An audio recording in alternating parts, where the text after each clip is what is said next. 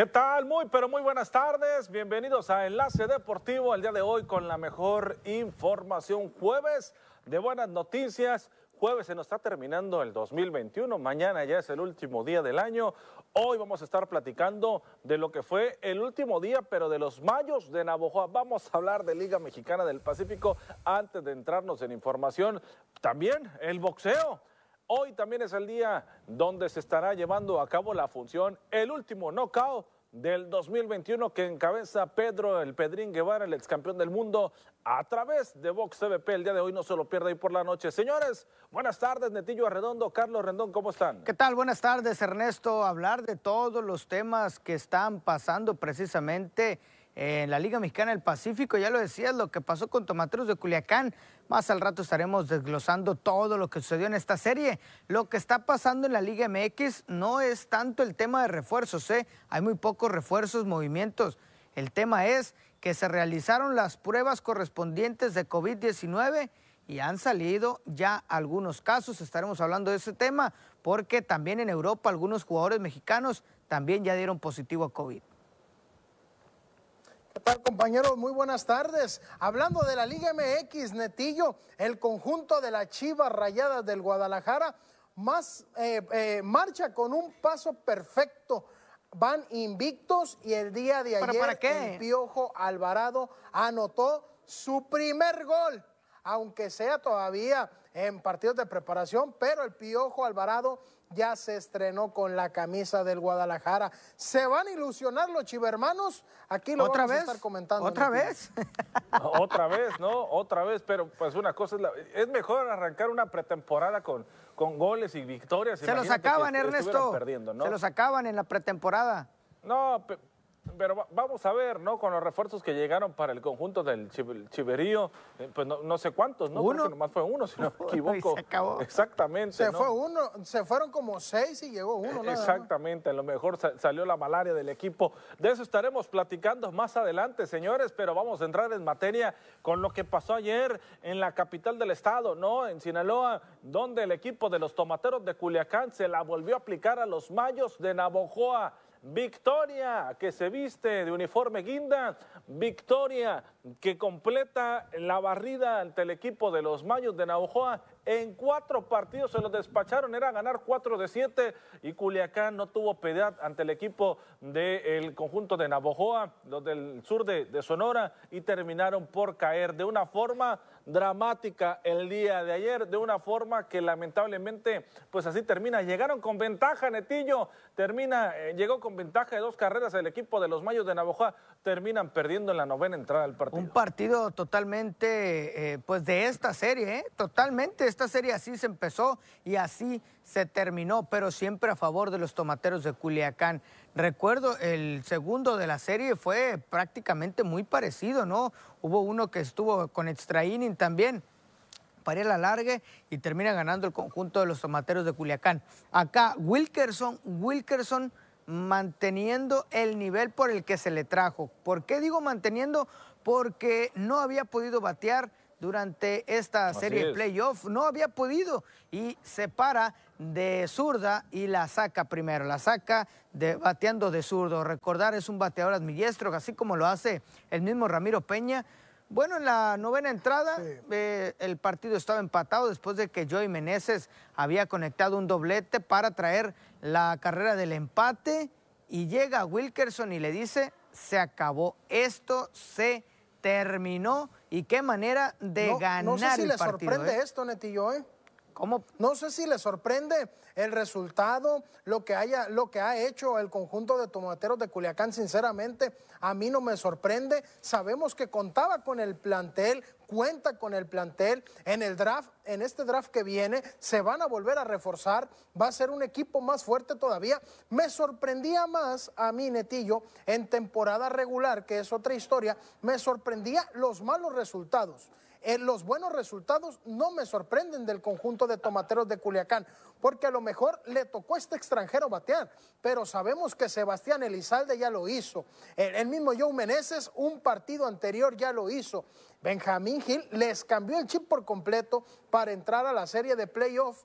Lo que sí me sorprende es la manera en la que perdieron los partidos los Mayos de Navojoa. Yo creo que fue una falta de concentración. El día de ayer, yo te lo ¿eh? decía a ti, Netillo, en lo anímico, el conjunto de Mayos de Navojoa ya venía tocado por las derrotas y sobre todo cómo se hacían esas Mira, cómo le hay, los partidos de los tomateros de Culiacán, ¿no? Oye, a mí también no me sorprende que Culiacán esté en semifinales, me sorprende que haya barrido a los Mayos de Navojoa, porque los Mayos había sido el mejor equipo de la temporada regular, porque Navojoa había tenido al mejor bateador, porque Navojoa Pero Tomateros siempre dominó a Mayos, ¿eh? Exactamente, no, o sea, Navojoa traía muy buenos elementos Pero Tomateros siempre lo dominó. No me sorprende que Culiacán se meta en semifinales, me sorprende la forma en la que se mete eh, eh, barriendo en cuatro partidos al equipo de los Mayos de Navojoa, enfrentándose el uno contra el ocho, ¿no? Es ahí donde... En rol, eh, en rol regular, Ernesto, antes de darle la palabra a Netillo, en rol regular, los, el conjunto de Navojoa batalló bastante con Tomateros de Culiacán. es que dominó Tomateros. Hubo barrida. Entonces, Culiacán le tomó la medida por completo al conjunto de los Mayos, pero sí es sorprendente la manera en la que se derrumbó este equipo. Una primera vuelta perfecta, una segunda vuelta donde titubeaba, pero siempre se mantuvo ahí Netillo, y una serie de playoffs donde yo te lo comenté el día de ayer. Navojoa tiene que empezar a tomar experiencia en, este, en esta ronda de la Liga Mexicana del Pacífico. Mira, hubo una parte de ese noveno inning que llamado Francisco Lugo que conecta un doblete y eso abre la puerta para que arranque la remontada, ¿no? ¿Por qué? Porque todo parecía que ahí se iba a quedar, todo parecía que no iba a pasar a más y al final de cuentas Tomateros de Culiacán le alcanza para empatar, ¿no? Ya una vez que se empata cualquier cosa puede pasar en extra inning, ¿no? Pero viene Wilkerson y lo aprovecha, ¿no? Este, este batazo. Otra vez Jaro es el que carga con la derrota, ya había caído en extra inning, incluso le habían, le habían dado y una vez más Jaro es el que termina cayendo ahora con la derrota. Una lástima, ¿eh? Por lo que había hecho el mismo Coyote eh, Carrillo, pues había hecho un gran plantel, había hecho cosas interesantes con los Mayos y se va en cuatro, como lo dicen, o sea, ya se fue el mejor, el mejor equipo de la temporada regular, ya se fue. O sea, así de fácil, digo, así de fácil lo, digo entre comillas, pero pareciera que fue muy fácil. Pero ojo, ¿eh? Porque si hizo algo Mayos de Navajoa en este último partido, fue por lo que Tomateros de Culiacán lo dejó hacer. Hubo cuatro errores. En esa sexta, séptima entrada hubo unos errores puntuales importantísimos para que Mayos se fuera arriba en el marcador y aún así no le alcanza al conjunto de Mayos. Fíjate, lo, estuvimos comentando, Netillo, y precisamente en la recta final de la temporada. El talón de Aquiles de los Mayos de Navojoa era su relevo y sus cerradores porque en el bateo el conjunto de Navojoa en general le fue excelente, en cuadrangulares le fue excelente y en producidas le fue excelente. Ernesto, eh, estamos conscientes de que a Mayos de Navojoa le faltó un relevo intermedio y sobre todo un preparador y un jugador que viniera y que te cerrara los partidos al cual le pudieses dar la confianza. Es que en un partido era la octava, en, este fue la novena, o sea, la, verdad, carreras hubo, Netillo, amigos, carreras le anotaron al conjunto de Culiacán, pero Culiacán también destacar el poder de reacción que llegó a tener en ese último tercio de los partidos para poder salir con la barrida, ¿no? Para poder terminar temprano, ¿no? Ojo, muchas veces terminar temprano una serie te termina por jugar en contra. hay que tener cuidado. Esperemos que no así, este es un, este es un equipo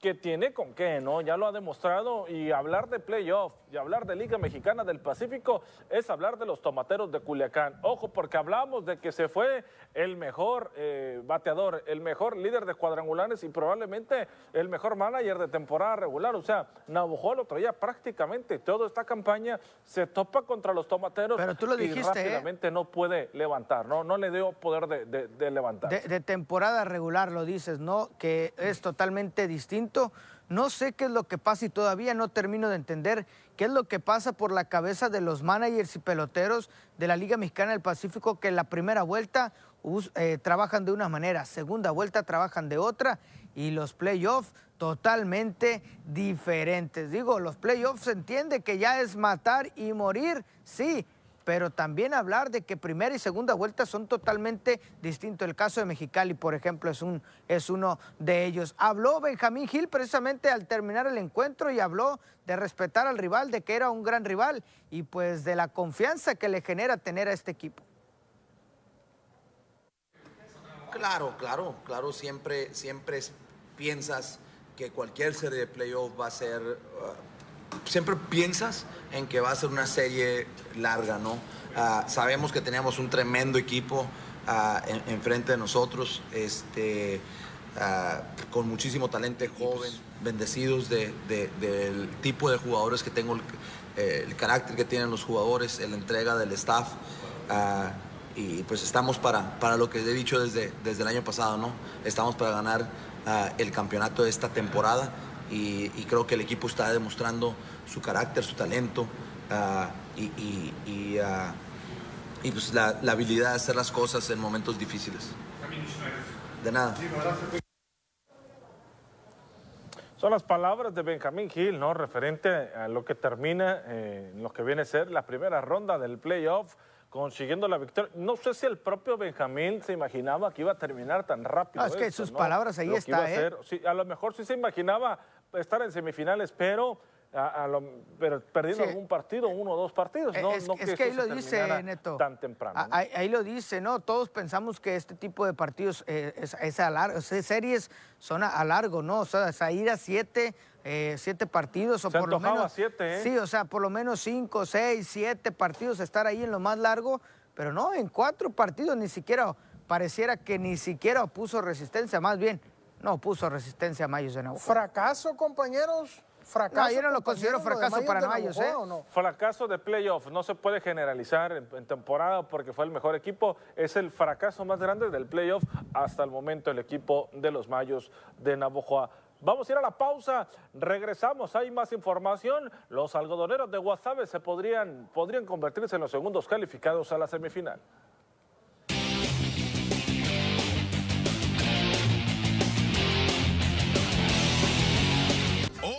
Estamos de regreso para platicar de los otros frentes del playoff de la Liga Mexicana del Pacífico, lo que se ha venido dando, ¿no? Ahora con los algodoneros de Guasave que tienen contra la lona a los Yaquis de Ciudad Obregón que no han tenido respuesta. Señores, ayer le bastó una entrada al equipo de Guasave para resolver el partido. Fue en la cuarta parte alta donde consiguieron anotar tres carreras, las únicas del partido, y con eso se ¿no? llevaron la victoria de la mano de Yadir Drake, ¿eh? por cierto. Sí, no, y Luis Fernando Miranda, ni se Sí, diga, seis entradas, efectivamente, ¿eh? tres, tres carreras por uno. Netillo, vemos cinco imparables por parte de los algodoneros de Guasave, cuatro imparables por los yaquis de Ciudad Obregón. Y fíjate, un dato que preocupa a Ciudad Obregón es de que en más de 18 entradas no lograron hacer carrera. Para mí, y ya lo comenté a lo largo de la temporada, este conjunto de Obregón sinceramente nunca me llenó el ojo. Este conjunto de Obregón siento que le faltaron eh, más refuerzos, una base Todavía no se mexicana va, ¿eh? más fuerte. No, no, no voy a culpar eh, a- al güero Gastelum, pero Obregón esta temporada me huele para que sea otro eliminado más, ¿eh? Mira, yo creo que todavía no hay que hablar de un tiempo eh, pasado, ¿no? De los de Obregón. Todavía tienen vida y pueden darle la vuelta. Tiene elementos, tiene elementos con los cuales puede responder, pero el tema de algodonero de Guasave se eh, a- aplicó, ¿no? Para hacer los contactos a la hora cero. Solo fueron pocos, pero aplicados a la hora que se tenían que hacer. El caso de Luis Fernando Miranda lo decía, seis entradas sin permitir carrera, eso también es para valerlo, para levantarlo, para destacarlo, ayer, ¿eh? ¿eh? Porque es una muy buena salida en playoff. Seis entradas sin carreras es una muy, muy buena salida, porque también los a los que se enfrentó a Sepúlveda, al mismo Isaac Rodríguez, a la Chule Mendoza, o sea, estamos hablando de bateadores de experiencia y aún así se mantuvo ahí, se fajó y solamente le conectaron tres imparables. Solamente fueron tres imparables en seis entradas. Fue una gran salida para Luis Fernando Pero, Miranda, que se convierte Netillo, en uno de los lo más que- sólidos de los algoneros de Guasave. Por lo que ha presentado el conjunto de Obregón, sinceramente, Netillo, le alcanzará para poderle dar una vueltereta al conjunto de Guasave. Es que no sé, Un conjunto no- de no sé, hemos visto que muchos se ve 3-1, ¿eh? muy sólido, ¿eh? Se ve muy sólido. Yo creo Sí, que se no ve le muy alcanza a. Obregón. ¿eh? No, Ayer, no, no le ver, alcanza. Arturo López tuvo una muy buena salida, pero fue mejor la salida del. Ayer fue el duelo de picheo, no lo que estuvimos apreciando, pero fue mejor, ¿no? El, el abridor y el relevo del equipo de los algodoneros de Guasave, que Jesús Pirela al final permite una carrera, ¿no? Pero que.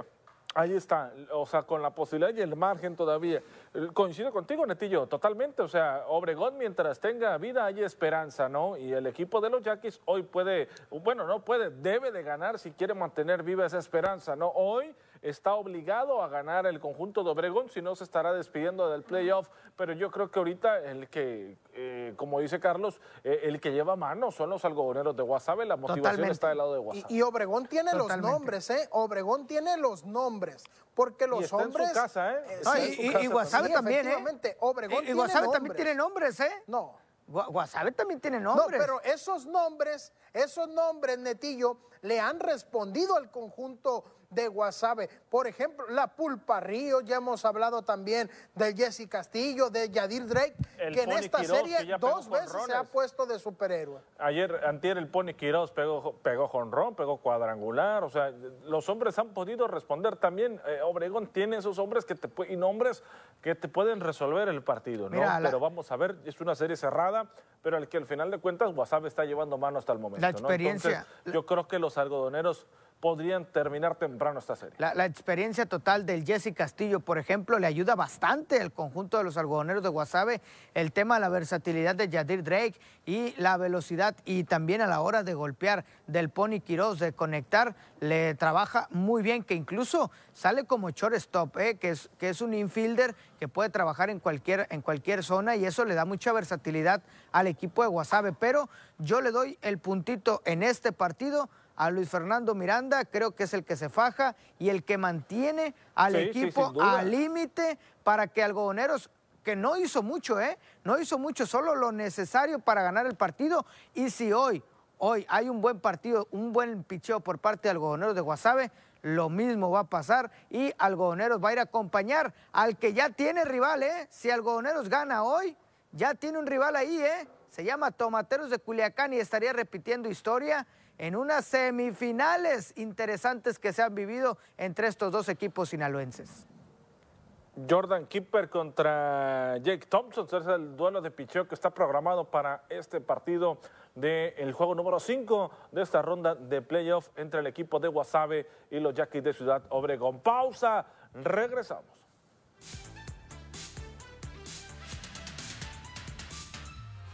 La NBA pospuso el partido del miércoles entre Miami y San Antonio luego de que la combinación de lesiones y pruebas positivas dejaron al Hits incapaz de cumplir con el requisito de la liga de ocho jugadores disponibles. Fue el décimo juego pospuesto en la NBA esta temporada debido a problemas relacionados con el virus. Ninguno ha sido reprogramado. Miami tenía 12 jugadores fuera del juego contra los Spurs por una variedad de razones. El Heat venció a Washington el martes por la noche con solo 8 jugadores disponibles y de ellos 5 habrían podido jugar el miércoles en San Antonio. El 2021 de Roger Federer resultó muy particular ya que pudo jugar poco ante sus fans. Su temporada arrancó en marzo y finalizó en Wimbledon.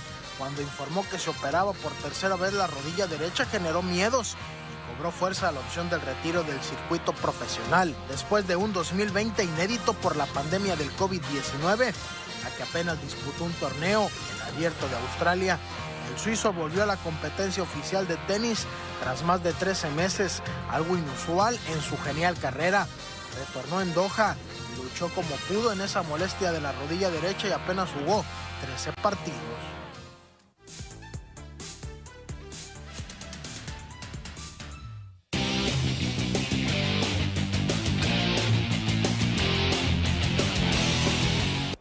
12 entradas se jugaron ayer en la frontera norte de México, en donde el equipo de los Águilas de Mexicali sale con la victoria y empareja la serie entre el conjunto de los Charros de Jalisco. Termina el partido, cuatro carreras a tres finaliza.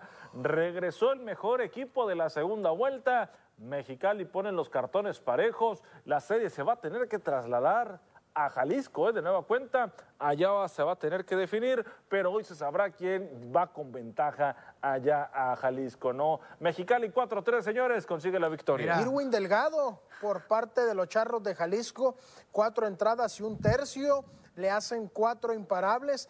Irwin Delgado, que es un exjugador de los Venados de Mazatlán. Ya lo comentábamos el día de ayer, Netillo, para mí Mexicali de la mano de Daniel Castro, del mismo Luis Jiménez, de Jorge Carrillo, etcétera, y sobre todo de su buen picheo, han llevado a este equipo a competir tanto en la segunda, en la segunda parte de la liga como en esta primera ronda de playoff. Ayer Yafed Amador conecta cuadrangular, pero no le alcanza, no le alcanza el conjunto de Deja los Charros tú el cuadrangular, ¿eh?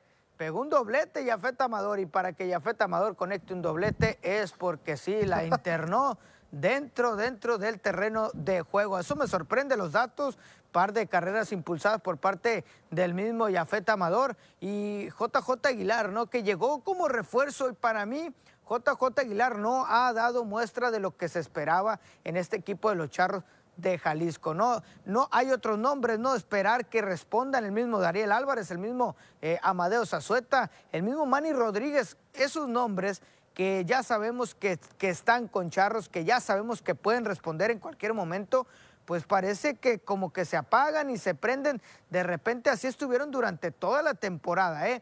Muy intermitentes, de repente eh, salen a dar los batazos, de repente no, no responden a la hora cero y eso no le va a ayudar para nada al Chapo Vizcarra y a los Charros de Jalisco porque un equipo como Mexicali que se está enrachando, ya lleva dos victorias al hilo, también hay que tener cuidado porque están en su casa y de hilar tres victorias, yo creo que Mexicali estaría viendo eh, juego en las próximas semifinales, digo yo.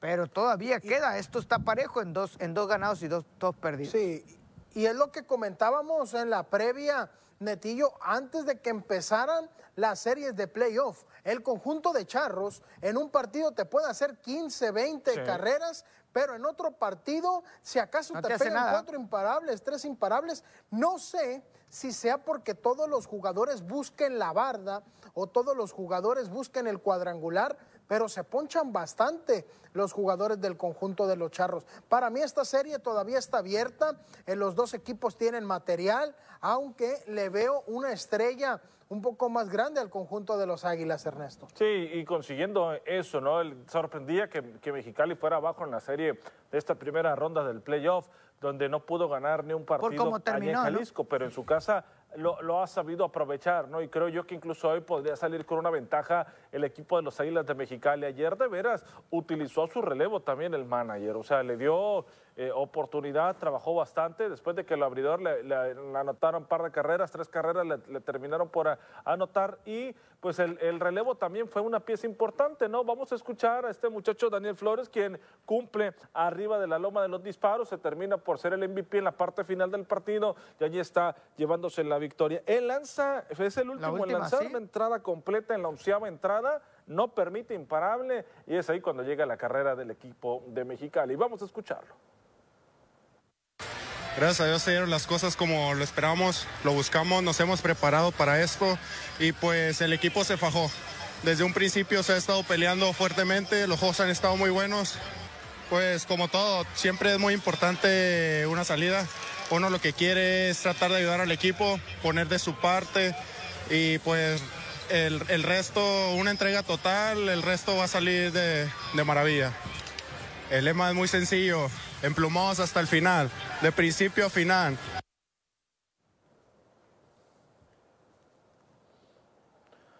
Pues ahí está la victoria del conjunto de Mexicali. ¿Les parece si nos vamos a la última serie del playoff? Naranjeros de Hermosillo y Sultanes de Monterrey.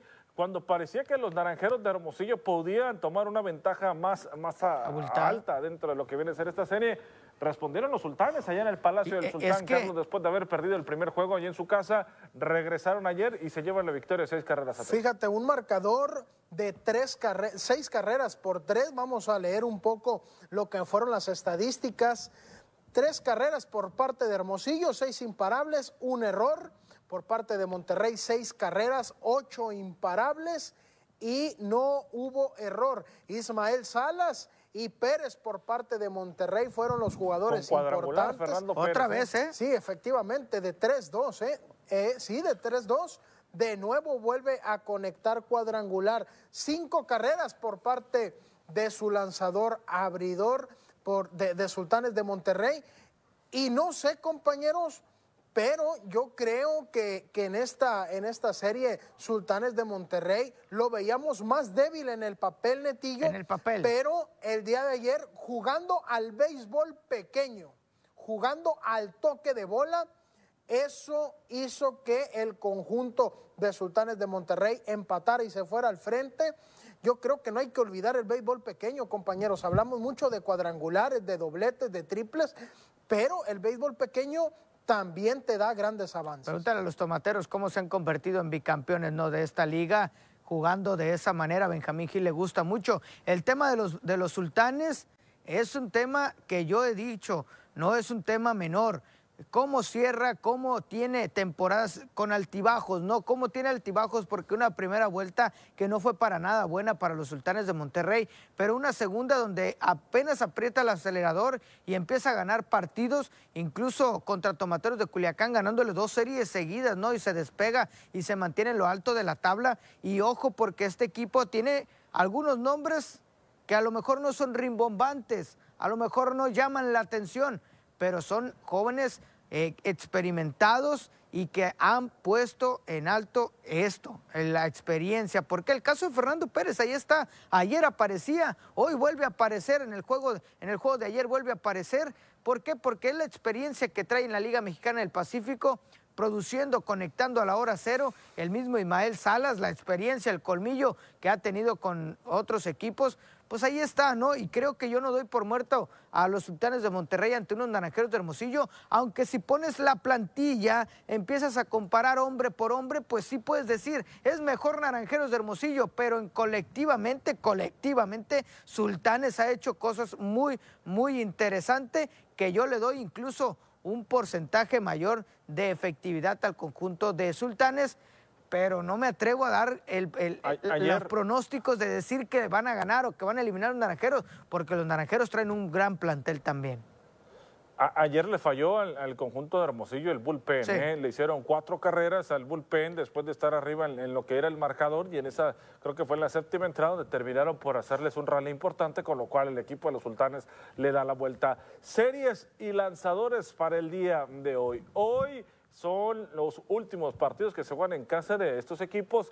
Ya el día de mañana hay descanso para regresar posteriormente el primero de enero. Ahí están los, las únicas tres series que restan, ¿no? Porque ya está resuelta una entre el equipo de Tomateros de Culiacán y, los Mayos de Navajo, que ya quedaron eliminados. Hermosillo, Netillo, si me haces el favor de alcanzar a leer lo que viene a ser esta Aún no tiene definido un lanzador, pero iría contra Nick Struck por parte de los sultanes de Monterrey a las 18.30 horas. Y el caso de Wasabe, Jordan Keeper, ya lo mencionabas, eh, Ernesto, contra Thompson, que será por parte de los Yaquis de Ciudad Obregón a las 19 con 10 minutos. También está Javier Solano, va a mandar Jalisco, los charros de Jalisco, en contra de Miguel Peña. Este duelo va a estar interesante, ¿eh? así que veremos cómo cómo es que saca chispas y quién se termina llevando la ventaja a Jalisco. A las 20, 30 horas el partido de Jalisco, de los Charros de Jalisco, entre contra Mexicali. Pues ahí están los, los lanzadores y los juegos para el día de hoy.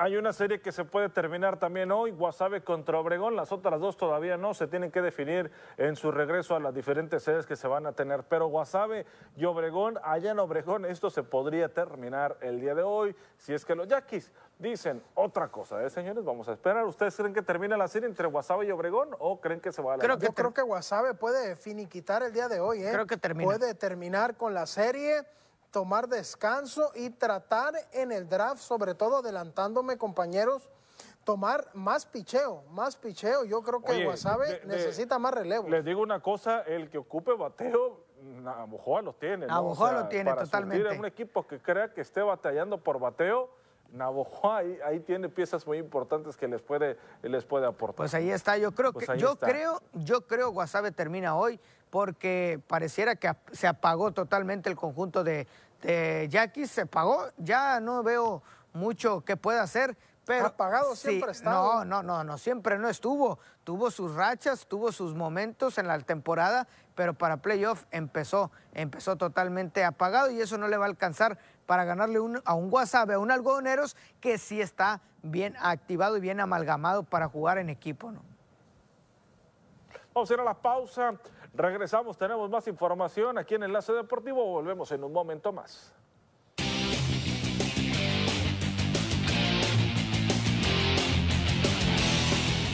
Vamos de regreso, señores. La cancha Germán Evers, acá en Mazatlán, regresa al boxeo después de casi dos años de ayuno de boxeo en Mazatlán debido, ¿no? Por lo que la situación que se estaba viviendo con la pandemia.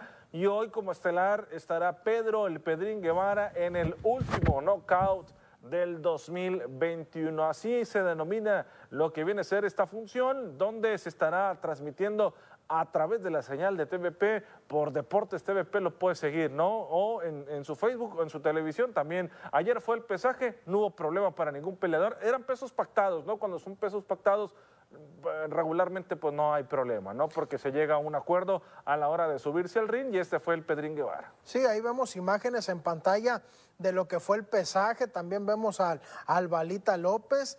Y sobre todo invitar a la gente, Ernesto, a, que vaya esta buena función de box, va a haber peleas interesantes, sobre todo ver al Pedrín Guevara, un boxeador que se ha preparado, Netillo, a lo largo de estos meses, que tiene velocidad, tiene buena pegada y que disfruten del talento mazatlán. Claro, ¿no? Sin duda alguna, ¿no? Sí, claro, adelanta eh, importante, ¿no? Y hablar del Balita, eh, que también estará en esta pelea, eh, el dato es, fue uno de los mejores boxeadores en el año, así que va a buscar también allá en, en Mazatlán demostrar, ¿no? Va por su quinta, por su quinta victoria, ya te lo decía eh, Neto el día de ayer mismo en el pesaje, te lo decía, y te parece, no sé si vamos a escucharlo, señor productor. Vamos a escuchar Oh. a él y al mismo eh, también Pedro Guevara. Sí, ha sido un año casi perfecto con cuatro victorias y ahorita estamos buscando nuestra quinta victoria. Sí, de hecho, pues nuestra trayectoria, nuestras buenas peleas nos, hicieron llegar a ese reconocimiento y nuestras cuatro victorias en el año. Y pues la última, la más dura contra Iván Cebada, le quitamos el invicto y eso fue lo que nos catapultó para ser el mejor boxeador del año del 2021. Sí, a eso venimos, venimos bien preparados mentalmente y físicamente y pues vamos a demostrarlo arriba del ring. Claro, ya, ya estamos listos. Ya después del pesaje ya no vamos a descansar, a comer un poquito y pues ya listos para el día de mañana en la noche. Claro, mira, eh, para estas fechas es muy difícil hacer una, muy complicado hacer una función de box porque todo el mundo está descansando.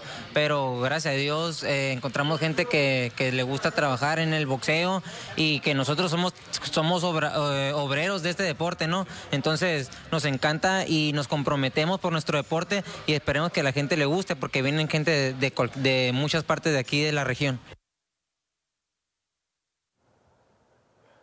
Bueno, pues ahí están las palabras de Pedro Guevara, ¿no? Ya un experimentado peleador, eh, campeón del mundo, representado a México, ¿no? En peso minimusca. Así que no se lo pierda a partir de las 9 de la noche por TVP. Por cierto, ¿no? Va a haber boxeadores de los Mochis en esta función, boxeadores de Culiacán, de San Ignacio, de Mazatlán y por supuesto de, Durango, de Tijuana. O sea, es una cartelera surtida de peleadores de diferentes partes de la región los que estarán el día de hoy subiéndose al ring en la cancha Germán Ever. No se lo pierda, échese la vuelta y si no, véalo a través de la señal de TVP. Vamos a la pausa, regresamos con más.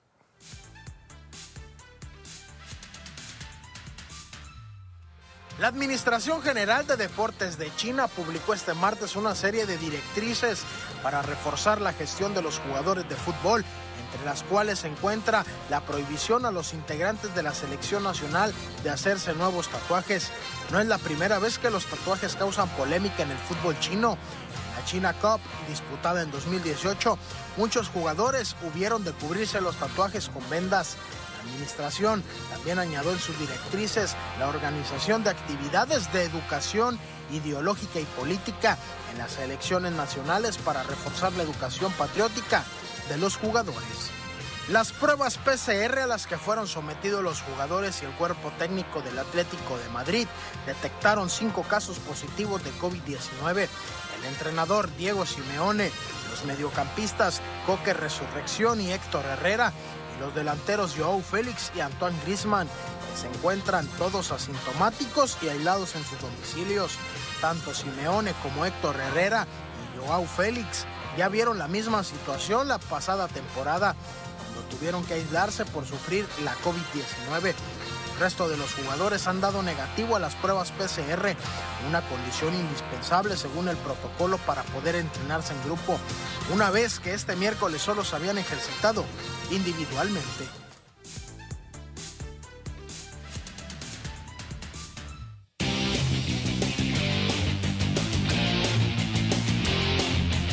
Algo con lo que lamentablemente nos hemos tenido que ir acostumbrando a vivir y, tratar de llevar la vida, pero de una forma responsable y adecuada, pero que lamentablemente pues ha cobrado la vida de muchas personas, es este problema del SARS-CoV-2, del COVID-19, ¿no? Entonces, que, que, se ha venido y que se ha generado otra ola en el mundo y que el deporte pues se ha visto afectado a nivel internacional no solamente en México, que aparente en México en, los próximos, en las próximas semanas, meses también va a ser perjudicado por esa ola, pero por lo pronto a nivel internacional hay ligas que se están suspendiendo, hay partidos que se están suspendiendo. La NBA ya ha anunciado, ¿no? La Liga Premier lo estamos viendo, ¿no? Y en México lo platicaba Netillo en un principio, ya con el reporte de los jugadores a sus diferentes clubes, lamentablemente muchos de ellos pues han venido con reporte de que están dando positivo en COVID-19. Claro, ¿no? Hablar del tema de que se realizaron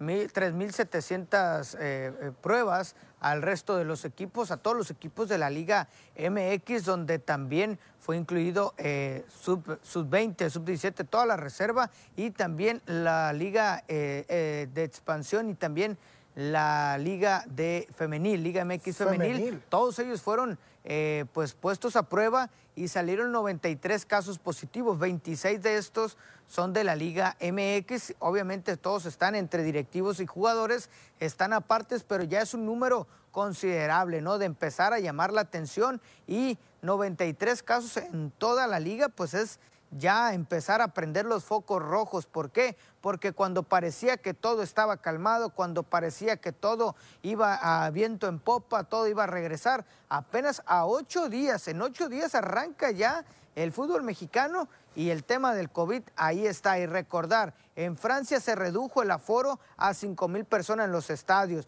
En, en Alemania la Bundesliga ya no va a abrir el estadio hasta que se calme esta ola. Entonces, ¿Qué, esperar, no? La Liga MX, ¿qué, ¿qué hacer en este caso para evitar llegar al grado de lo que está pasando en Alemania, lo que está pasando en Inglaterra, en España, en, el Barcelona, el Real Madrid están llenos de casos positivos. Incluso dos mexicanos en Europa acaban de dar positivo a COVID. Sí, efectivamente, el caso de Irving El Chucky Lozano y de Héctor Herrera, este último mediocampista del Atlético de Madrid, el Chucky Lozano del conjunto del Napoli. Fíjate, hablamos de la enfermedad y todo lo que te puede, en todo lo que te puede afectar hablando de la salud.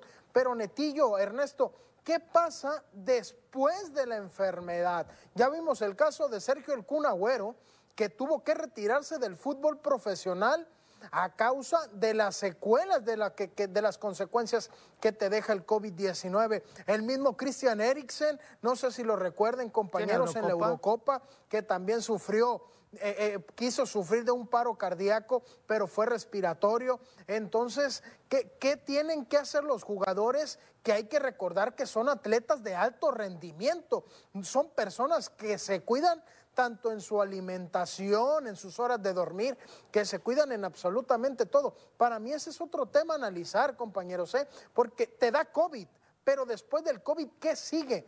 Hay que recordar que ya pasó estos dos casos y van a seguir pasando casos. Esperemos que no, pero van a seguir pasando porque son secuelas que te quedan de la enfermedad. Pero ningún deportista va a querer dejar de ser deporte después de, y más a ese grado, después de sufrir este padecimiento o esta enfermedad, ¿no? Que, pues lamentablemente es con la que estamos viviendo y con la que todo indica que así vamos a vivir por mucho tiempo, ¿no? Aquí es cómo tratar de sobrellevarla, ¿no? Cómo poder sobrellevar incluso el tema de los estadios, el tema de, suspender partidos. La NBA, lo platicábamos, también ha suspendido ya muchos encuentros debido al, problema que se está dando con algunos de los jugadores, con muchos de los jugadores que están que no se quieren eh, vacunar, ¿eh? positivos, ¿no? Y que no hay con qué tener No se quieren vacunar, ¿eh? Entonces...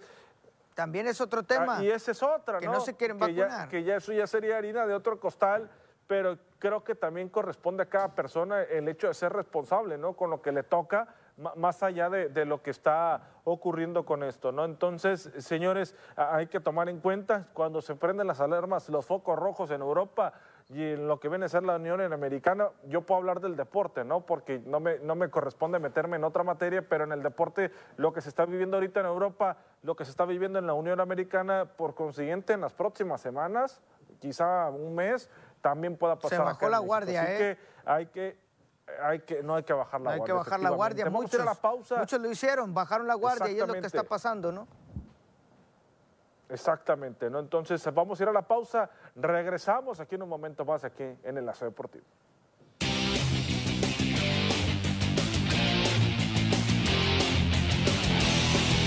Estamos de regreso, estamos de regreso ya a unos días de arrancar lo que viene a ser la temporada, por lo que corresponde al equipo de Mazatlán FC, que estará iniciando también ya la próxima semana. Pues ahí está parte de lo que son la playera que estará utilizando conmemorativa para lo que es la banda del Recodo, ¿no? Una de las playeras alternativas que tendrá el equipo de Mazatlán FC, la ¿eh? banda del Recodo, que de acá del puerto pues ahí está. A algunos les gustó, a otros no. A mí me parece una, linda playera, ¿no? Con la que va a salir y más cuando son conmemorativas, son de colección. No, ¿eh? serán los colores, ¿eh? No, soy, no serán los colores. Yo no soy especialista en moda. Se me hacen conocidos esos colores, yo no soy Ernesto. especialista.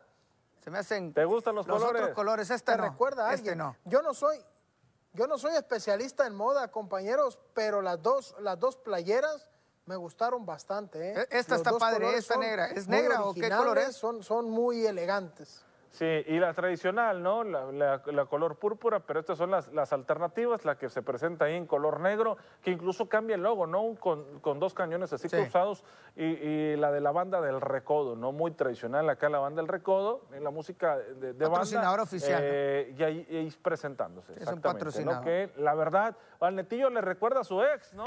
Pero, pero bueno, a su ex equipo, dijera. No, no, no. Ahí está. Los y ahí colores. Está la presentación de los jugadores, ya están prácticamente todo el plantel completo. Ayer Sosa fue el último en reportar, ahí lo vemos cómo le toca el, el, pasillo y ahí ah, vemos a, a Eduard Bello. Eduard Bello también, el venezolano, ya el equipo listo, ¿no? Para arrancar temporada. Claro, ¿no? Ahí están, ¿no? Preparándose y acoplándose al equipo, tanto Benedetti y también eh, Eduard Bello y el mismo, y el mismo eh, Sosa, ¿no? Que llegan procedentes de otros equipos a reforzar al Mazatlán. Hoy, 9 de la noche, Box TVP, no se lo pierda a través de esta señal y en Facebook en Deportes TVP. Señores, nos vamos, muchas gracias. Nos vamos, Hasta mañana tarde.